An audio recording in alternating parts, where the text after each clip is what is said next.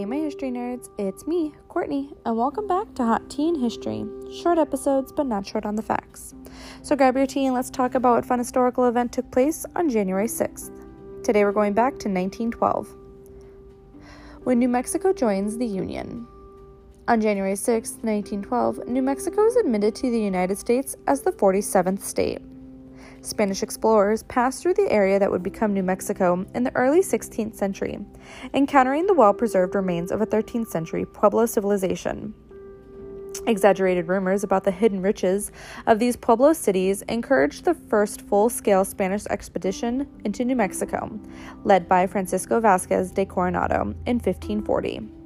Instead of encountering the long departed Pueblo people, the Spanish explorers met other indigenous groups, like the Apaches, who were fiercely resistant to the early Spanish missions and ranches in the area.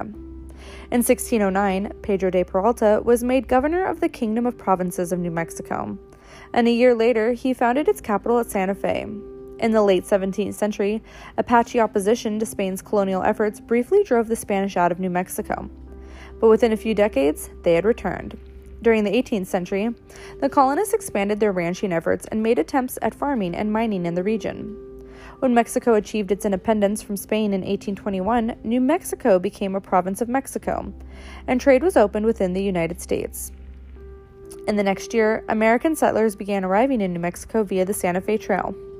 In 1846, the Mexican American War erupted, and U.S. General Stephen W. Kearny captured and occupied Santa Fe without significant Mexican opposition. Two years later, the Treaty of Guadalupe Hidalgo ceded New Mexico to the United States. And in 1853, the territory was expanded to its present size through the Gadsden Purchase. The Apache and the Navajo resisted the colonial efforts of the U.S. as they had those of Spain and Mexico and after three decades of bloodshed, Indian resistance finally ended with the surrender of Geronimo, chief of the Apaches, in 1886.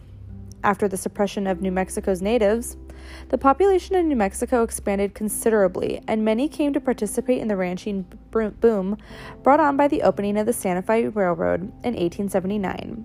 In 1912, New Mexico was granted statehood. Thanks for listening to Hot Teen History. Join me tomorrow to see what historical event took place. And remember to share my podcast with all your history loving friends. Later, nerds.